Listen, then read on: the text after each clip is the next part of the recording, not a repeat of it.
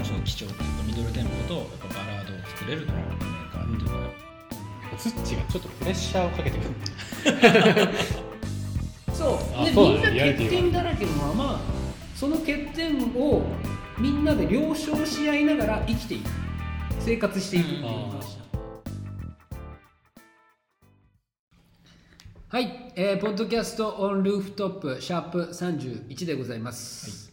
前回に引き続き、いつものルーフトップ高助土屋文彦、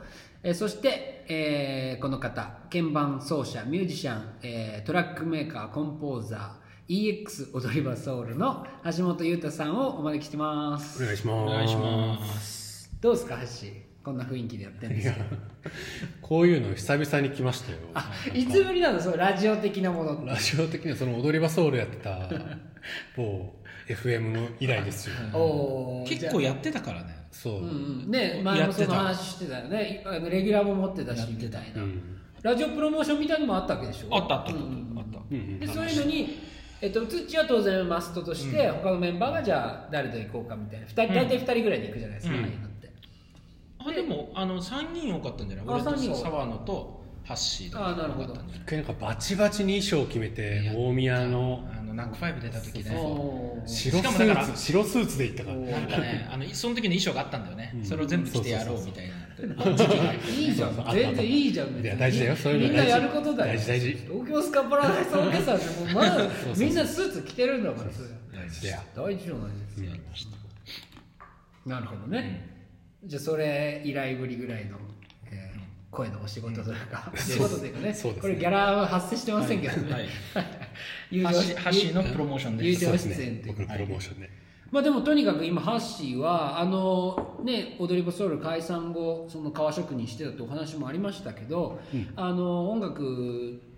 ていうかそのね表にバンバンアウトプットしていくみたいな音楽の場は一回離れたけど、うん、ここへ来てたくさんツッチと一緒にねタッグを組んで楽曲を世に放ってるわけですが、うんうん、その踊り場終わってからの期間っていうのはミュージシャン活動としてはどうだったんですか？活動としてはそのサポートを、うん、でもがっつりなんか本格的にはやってなかったけど、うんうんうん、ライブサポートをちょこちょこやったりとか、まあ、ピアノだけレック参加してほしいみたいなのは、うんうんうんまあ、ちょこちょこやったりとかはしてた感じですかね。なるほどあれ奥様もミュージシャン？うちのそうですね、妻もベーシストでやってます。いいんですかそういうこと言っていい派なんだ。いいんじゃないですか、うん、超うまいよね。超うまい。あ、僕のなんか作ってるトラックは大体妻が弾いてます。いいですね、うん、すごいよね。俺そういうのできます？いやできないね喧嘩になっちゃいそうじゃないミュージシャンが。機嫌は悪い。うん、なってるんですよ。レックしてる時の機嫌は悪い。あ、でもだから仏も仏の橋だからそれは流せるっていうか。僕だからミュージシャンの奥さんなんかいたら絶対無理ですよ。大変ですよ。ね、なんかいや大変だし、まあなんかうまいっていう言葉もちょっとチープだけどなんていう。いや本当に上手だから。プレイヤーベースが。はい。だからなんか確かに喧嘩になるだろうなと。いやそうだから別にその家庭内の喧嘩とかも大体が原因が音楽に関することしかない。なんかクリックの話とかになりそう。そうクリックなんかずれてないとか弾いたタイミングで取れてないんだけどみたいなことをすごい言われる。怖いよね。でもやっぱ奥さんの方がこうなんていうか家庭の実験というか。うん、インシャチブを持ってる。じゃあちょっとやらせていただきますみたいな。優しいからな。優しいよね。いや優しい。スッチも優しいじゃん。いやハッシーは本当に優しい。あそう甘いんだ。年齢ってどうなんだっけ？ハッシーとおいくつですか？年齢はスッチの1個下。下か。うん。今年40歳。そう、うん、あ誕生日おめでとうございます昨日誕生日でね今これ収録上は、9月14日、はい昨日9月13日がつっちの誕生日でした、はい、ですいや40ってね本当だよ信じられないよ信じられないよ。でもさなんか今が一番良くない？いや全然そう、根本的には何も変わってないんだけど、うんうん、ただなんかそういう年齢が俺らが10代とか20代とか見てた年齢になってるって感じで、うんうん、そうだね、うん、でもなんかさほら若い頃ってやっぱ年取ってるやつなんかみたいなところもあったしさ、うん、自分はああなりたくねえなみたいなとか、うん、あったじゃないいろいろ、はいはい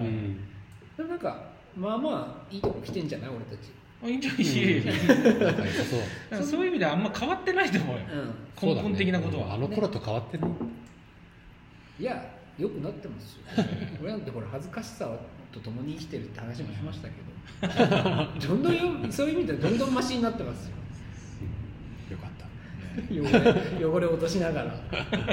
みそぎを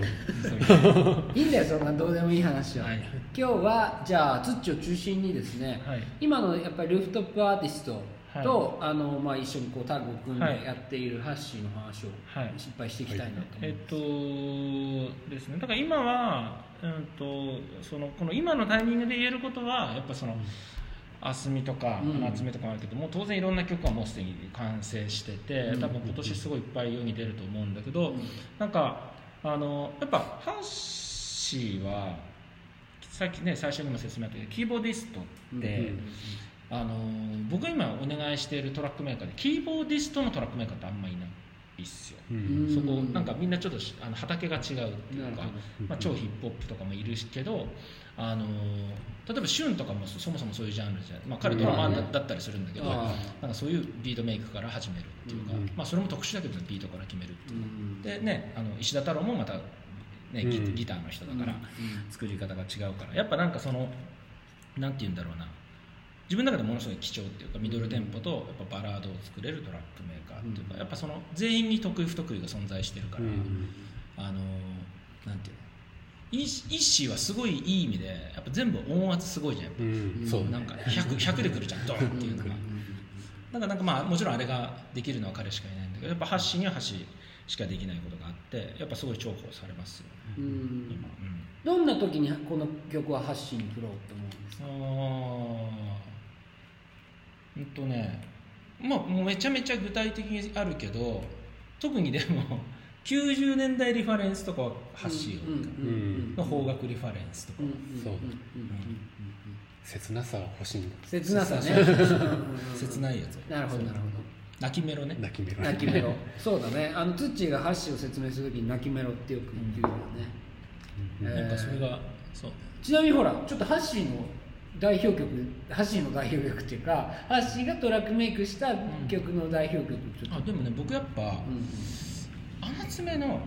ステイトゥルーは、うん、まあよくできたな、うん、よくできてるなと思う、うん、楽曲的に僕もステイトゥルー聞いてハッシーがいいなって思ったかなよかったです、うんうん、なんかあれなんかでも苦戦したじゃんやっぱ作るのそうだねすぐできなかったじゃん、うん、わりかしあれでも1ヶ月以上かかってるよね、なんだかんだキャッチボール入れたら、まあ、あれ、まあ、穴詰めの歌どうするか問題もあったし、構成もどうするかあったし、うん、そうだね、構成に結構時間がかかったかもしれないでもやっぱなんかあれ、いい曲できたなと思って、まあ、アーティストとしてだけどやっぱで MV 撮って形になってボンって世に出た時に、うん、やっぱ穴詰めの中でもすごい反応あったし、うん、あとさ、やっぱ東京の冬ってヒット曲のアートのシングルだったらちょっとプレッシャーもあったじゃないですか、うんなんかすごい期待値も高かったし、うん、実際今ライブでもやってるけどね、うん、ステージそうだね、うんうんうん、すごいキャッチーだしいいなと思って、鼻爪のチャームを生かしてる曲ですよね、うん、です、ね、ハッシーは自分でやってなんだろうこれ結構自信になったってやつあるんですかあどうだいたいそのあすみちゃんとかのやるときは基本的にはあすみちゃんが作ったそのダメロとかだいたい弾き語りのデモが送られてきてそれにまあ歌以外部分を作るっていう形が多いんだけどまあそれこそ例えばとかは結構結構自分なりにもしっくりしたかなっていう確かになるほどそうだよねだから、もうそもそも何かの曲のリファレンスがあってトラックを作る、歌詞もないし、歌メロもないけどトラックを作るっていう作業の、楽曲制作と、スキャンダルや遊びのようにすでに、歌や歌詞はある状態のデモが、をもらってその他の色付けをするっていう2パターン、アレンジをするっていうね。でも割と最近はもうなんかトラック選考の曲とかもちょっと作り始めては。あすみでトラック選考ってあるの？ある。あるんだ。ある。でだからそれが初めてちゃんとやったのがメモリーなんですよ。ああなるほど。でそれをまあ。去年なんかそういうのもちょっとトライしてみた方がいいんじゃないかと、でまあなんか別に言っちゃっていいと思うけど、まあ彼女も当然若いし、で要するにギターで作るとコードの流れの癖ってあるの、まあ、だから同時にメロディーの癖も出てきちゃうというか、まあそうだね、なんかの曲のサビとなんかの B メロが一緒とか、でまあそれ全然あってもいいと思うんだけど歌詞が違うから、でまあちょっとそういうのをちゃんと差別化するためにあの時は前島聡さんからトラックいただいて、要するにちょっとヒップホップ的な作り方してみよう、やってみましょうって言ったのが、まああれはあれでね、前島さんの曲だけど時差でああなったから。そうですよ。そうなんですよ。去年の12月ぐらいに出した曲だけど、この春っていうかまあ夏ぐらいか、5、6月か、ね、夏前に急にリバイバルヒットというか、まあ、リバイバルじゃないかだから、やっぱ後劇ヒットみたいな、まあ TikTok とかでね、すごい使ってもらったみたいなことが出した瞬間でもないし、サビとかでもない、っていうワンフレーズだよね。そうだね。だからなんかあれもミラクルな話だよね。だって12月に出して唯一この間のハミングって EP に偶然入れなかった曲なんだよね、だからそれなんかちょっと毛色が違うかなみたいな。いや単純に冬の曲だから、まあそっかそっか、なんか別のタイミングの方がいいんじゃないかっていう、ナチュラルにそういう話になって外したんだけど、だからなんかちょうどなんていうのやらしいけどメモリーがわーってバズってるさなかに出たから EP が。はいはい、なんかね、そういう良かったなと思って、その喋り方としては、確かに例えばは僕も好きですね。あすみの楽曲の中でも、で僕多分ねまだね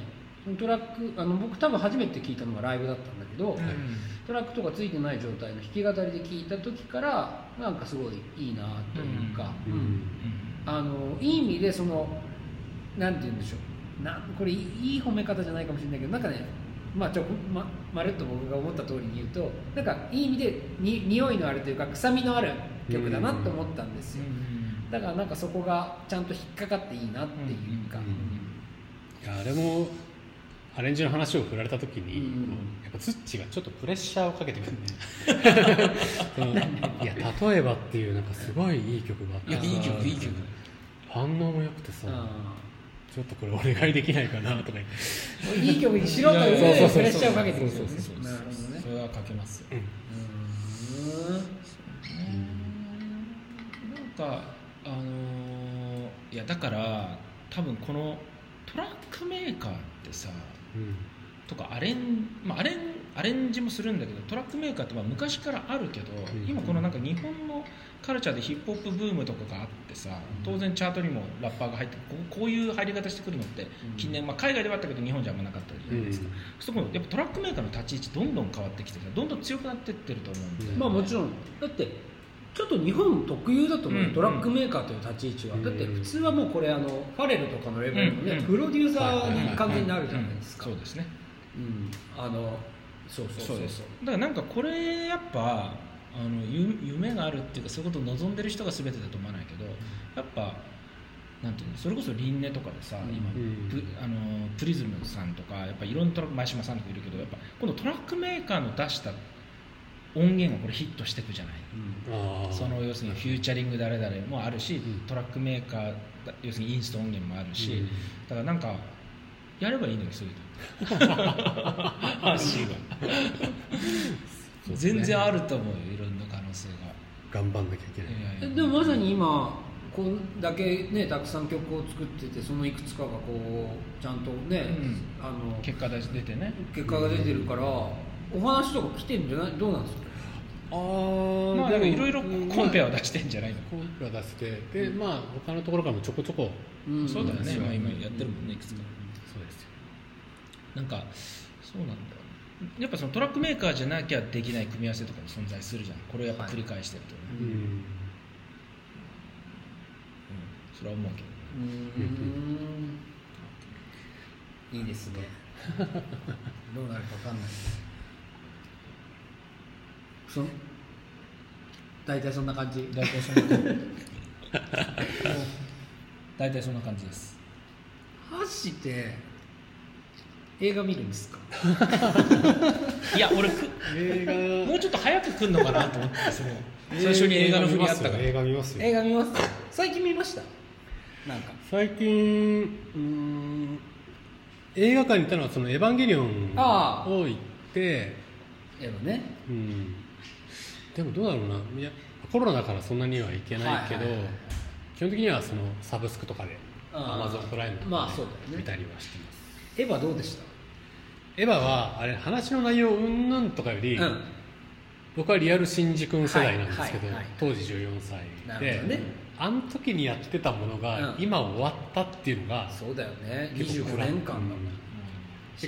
四半世紀ジーンときました、ね、そうなんですよ。あれエヴァは通ってないんですよ。あ、通ってないんだ。逆に俺全然分かってないから知りたいです。いやいやもう遅いよ。いやそれぐらい遅くないんじゃないの。あの時に見てないと思う。まあね、あのだからどうなんだろう。今作を初めて見ても、うん、あ十分面白いって思えるんじゃないかって僕は思うんですけど、そこ入りでも、うん、そこを最初に見るでもそう、もちろん意味わかんないこといっぱいあると思うけど、うん、なんかある種の世にも奇妙な物語的なものとしてなんか意味わかんないけど、まあとにかくシーンとかは全部革新的なシーンが多いし、まあそもそもね、あの戦いも絵もかっこいいから、うん、なんかまあで音楽なんか最高なので、うん、あのそれを聴いたり見たりしてるだけで十分は面白いって思えるんじゃないかとは思うんだけど。うん、日本のアニメこういうことができるんだなっていうのをなんか味わいに、うんうん、そうね、まあ、何もかも新しいから本当に、うん、そうなんですよ。僕そう結構あるんですよそういうので通ってない、うん、スター・ウォーズとか。ああ通ってない。スター・ウォーズ通ってないんじゃないです、まあ、割と僕も最近通ってなるほどね。最近僕だからそういう意味で言うとポップカルチャー大好きみたいなところあるんだろうね。あじゃない全部見ちゃってる。スター・ウォーズもでもあのローグワンっていうローグワンが実は一番僕は良かった。でもそういうスター・ウォーズファンは意外と多いんですけどね最近見たのローグワンっていうのは割と最近なんですよ。比較的最近なんですよ。スター・ウォーズもねいろいろあるっていうかまあまあそもそもねディズニー資本で顔がニヤニヤしてるっていうところとかちょっとねスター・ウォーズエヴァはやっぱこの15分ぐらいではちょっとさばききれないんですよ。ちょっとだからちゃんだよ一回英介君が一人で喋るのやった方がいい。いるんだけどいるけどそれを聞くそうそう俺らが知らないからどうこうじゃなくてそれを説明するっていうちゃんとなるほどね一つずつ、うん、あのじゃあアーヤと魔女の話していいですか。最近のアーヤと魔女ってもともと去年の12月とか11月ぐらいに NHK で放送されるために制作された、宮崎吾朗監督、うん、宮崎駿さんの息子さん、うん監督作品のジブリ初のフル CG アニメーションとして作られた作品がまあまあその時見れなかった人も多いだろうからとかいろいろあって今劇場公開されている、うん、で、うん、僕、まあ、8月の末ぐらいから始まったんだけどなかなか見れなくて、はいはいはいだから昨日見たんですよ、はいはい、9月13日見たんです、はいはい、でまあもともとその劇場公開用に作ったってことじゃないのもあって、うん、そんなにほらこのタイミングでガーンって宣伝してるわけでもないじゃん、うん、ジブリ作品にしてはだしなんかねこうフィルマークスとか今 TSUTAYA のアプリとかあって、うん、僕そこで、ね、映画情報とか見るの多いんだけどなんかそういうのでもあまり面出しされてなくて、はいはいはい、で探してみると、うん、評価があれ5段階評価であるんですけど、うん、3.1 とか、うん、まあ低いんですよ、うん、要はねであんまりレビューとか見ないようにしたんだけどなんかそういうの見るとなんかこう、まあ、酷評とか、うん、なんかあんまり良くなかった、うん、ジブリなのにああなるほどみたいなの多くて、うん、ああなるほどねで僕もなんかちょっとそのプロモーション映像とかちらほら見てる中では、うん、確かにちょっと嫌な予感はするみたいなところがあってで見たんです、うんまあ、当然チェックしたと思います、はい、昨日遅ればせながら見たんです、はいはい、めちゃめちゃ良かったです何の話なのこれめちゃくちゃ良かったんですよ。すっげえ良かったのっていうかな全然最高って思っ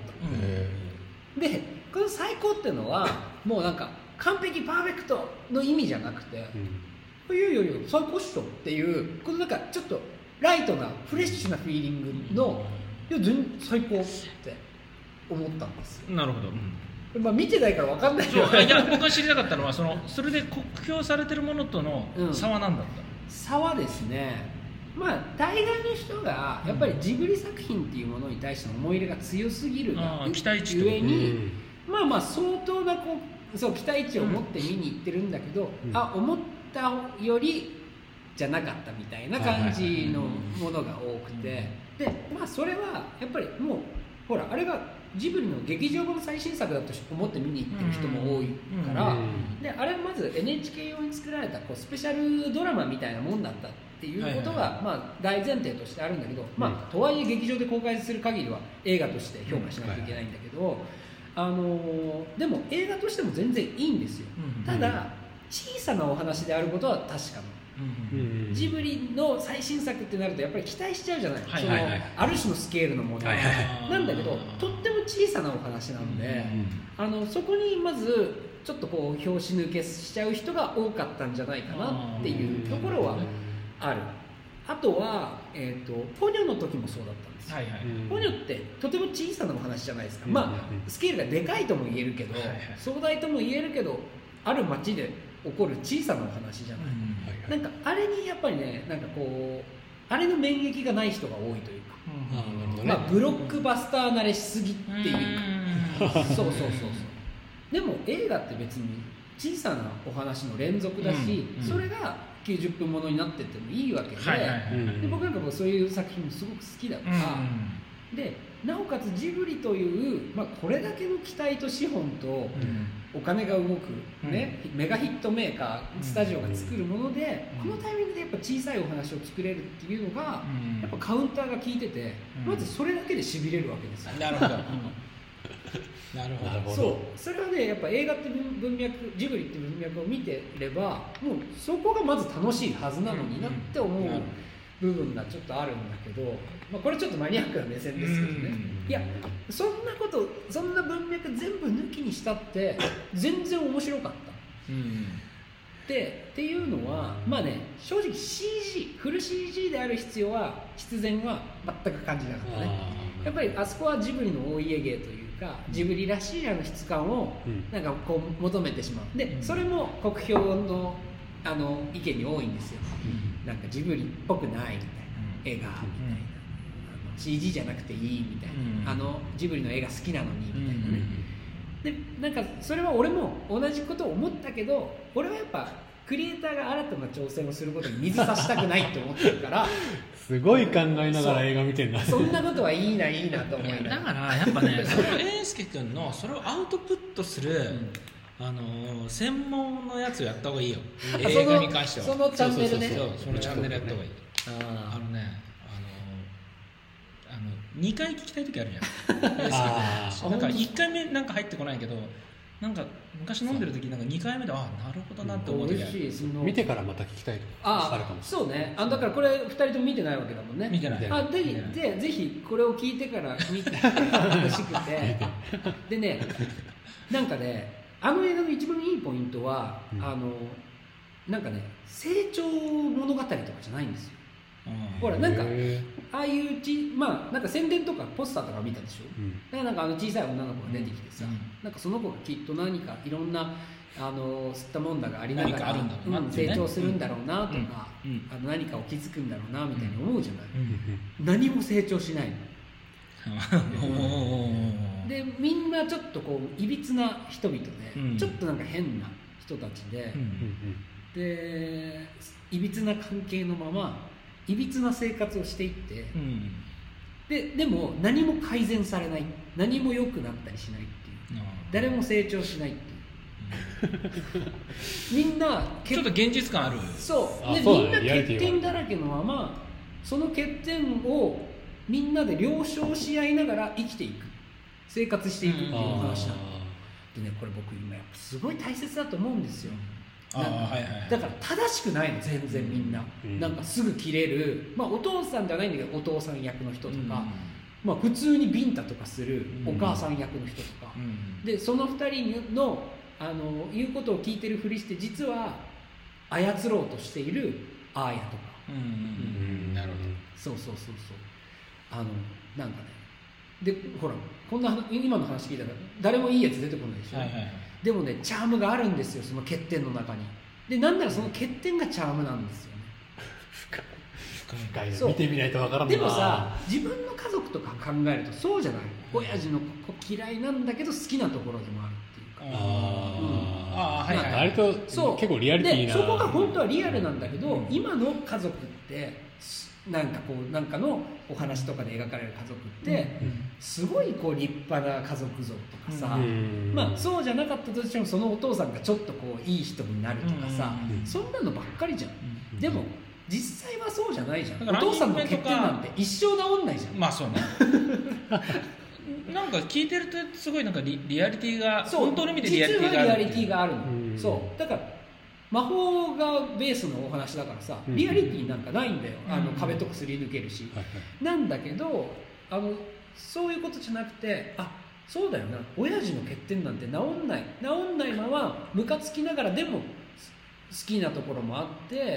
でなんか家族には一瞬ふっといい時間があって、そういう時間が宝物になって、その他のいびつな時間っていうのはどうでもよくなんだよな、この瞬間が最高だったらっていうお話なんですよ。これはもう英介君が大人になったっていう話いやいやいや、だからでそれを宮崎吾郎っていう、ね、宮崎駿という父を持つ、あんないびつな父親、あんな欠点だらけの父親、いや素晴らしい人ですよ、素晴らしい映画を作って素晴らしい人だけど、人間って人としては絶対欠陥だらけだから、俺いろんなドキュメントとか本とかインタビューとか読みますけど、そうだから、でもだから宮崎吾郎も小さい頃からいろんな目に遭ってきたし、親父を憎みながら親父をリスペクトしてるっていう映画監督だから、もうそこも完全に描かれてるし、いやもうだからキュンってするんですよね。なるほど、そうでまあ、そんなバックグラウンドとかその深読みはなしにしても、それぞれのなんかやっぱキャラクターのチャームが本当に素晴らしくて、やっぱり一人一人が変なやつでめちゃくちゃだし嫌なやつなのにチャーミングなんですよ、ちゃんと。なるほど、それがやっぱねものすごく映画としては大事だしね、で何よりね、そのアーヤのお母さん、まあお母さんとも語られてないけどおそらくお母さん、この人がいいんですねすごい熱弁を振るってるな、でこれはねちょっとね言えないから、見る前だから、そうだね、ちゃんと見ないと。でもまずこれ言っとくと、僕あの映画のラストシーンでその前までは 3.3 ぐらいのつもりで見てたんですけど、まあ、つけてる人と一緒だ。いやつけてる人はもっと低いよ、 3.1 とかだから3.3 って僕の中でまあまあ普通の映画っていうぐらい、ダイハード3ぐらいの感じでしたねちゃんと面白いと思って見ながら、まあでも映画としては 3.3 ぐらいのつもりで見てたけど、まあ 3.5 から 3.6 にババンってジャンプアップした。てかその良かったってことね。その瞬間最大風速で言ったらもうちょっとかな、 4.1 とか全然いくぐらいラストシーンが最高で、その前までのなんか評価も覆すぐらいの最高のラストシーンだった。これもう、まあ、とにかく見てほしいんだけど、で なぜその話をしたかというと、これねラストシーンがみんな一番酷評されてる部分、あそこで終わんのみたいな、ラストってなった笑みたいな、もうそのねレビューを見てたわけですよ僕。見てて、僕その映画館でラストシーン見たでしょ、ね大きい舌打ちしちゃったの俺、やっぱそのレビューに対してパンって終わってみたいな、もうで俺の下打ち一瞬映画館にパンって響いたすごいダメな客なんだけど、それぐらいあのレビュー書いたやつ今すぐ出てこいってぐらい、いやこのラスト最高じゃねえかって。なるほどね。なるほどなるほど。最高ですから、あのね、あるキャラクターが出てきてサプライズで、でそのあるキャラクターがあるセリフを言うんですけど、うん、であのね、そのセリフもいいしそのフローが最高なんです、うん、そのセリフのフローが、はいはいはい、とにかく見てほしい、ね、ちょっと想像つかないんですよ、まあ、見てみないことだよね、分かんない。フローが最高で、もうねその1秒で涙するぐらい俺めちゃくちゃ良かったんだよね。食らったんだ、食らった、うわ来たーって、おしゃれーって思った。なるほど、おしゃれ、おしゃれです。これ見てない人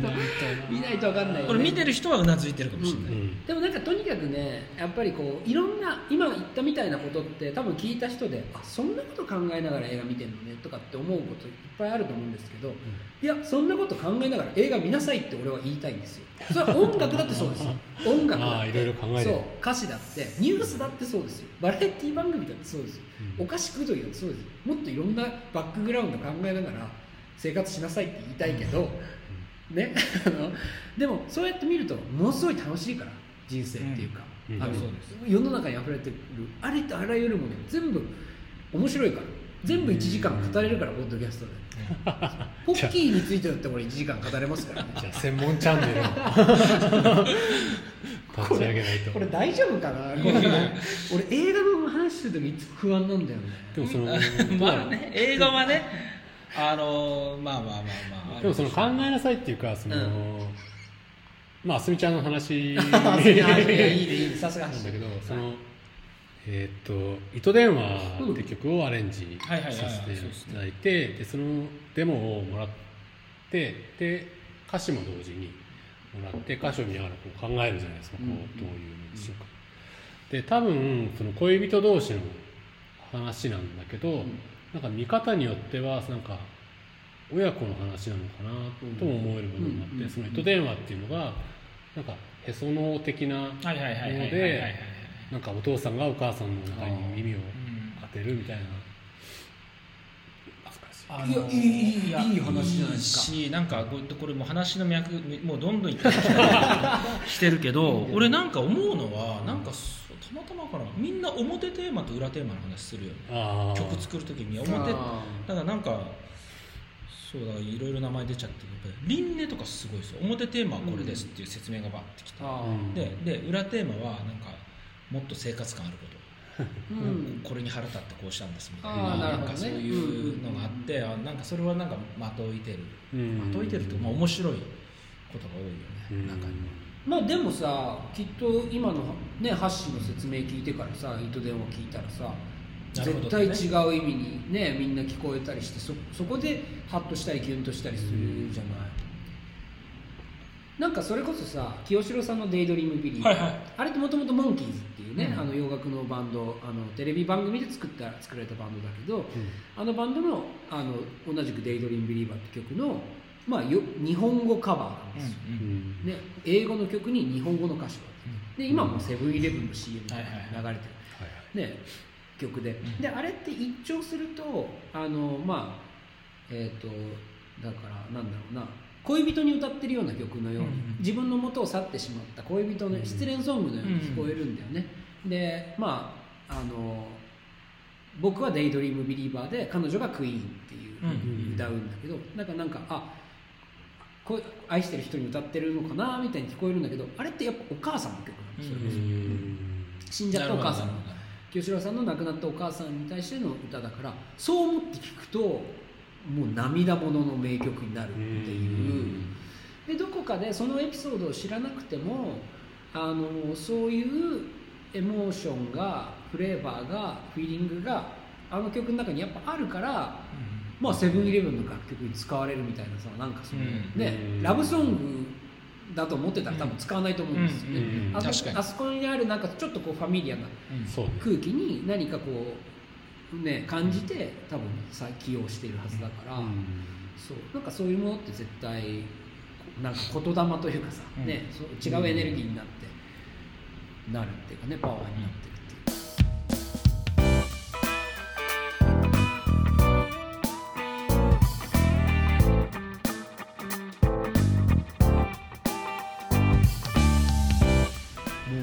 ってないですからね。まあいいですか。はい。いいんですこれ。いいんですって。これでいいんです。はい。あしどうでした。楽しくできました。楽しくできました。ね。うん、ちょっと映画の話も聞けたし。はい。ぜひアーヤを見ていただきたい。ちょっとノマドランド見たいでしょ。見てない。ノマドランドも見てくださいね。はい、もう今ネットフリとかで見れますから。はい。でどっかでみんな見た上で映画会やりたいんですよ。みんな見た映画の話をしたいです。僕のおすすめは、はい、広末涼子主演秘密なんで。ああ見ました。いや僕見てないですよ。あ、じゃあ見てください。ちょっと前全然前なんですよね。秘密。ぜひ見てください。わかりました。ありがとうございました。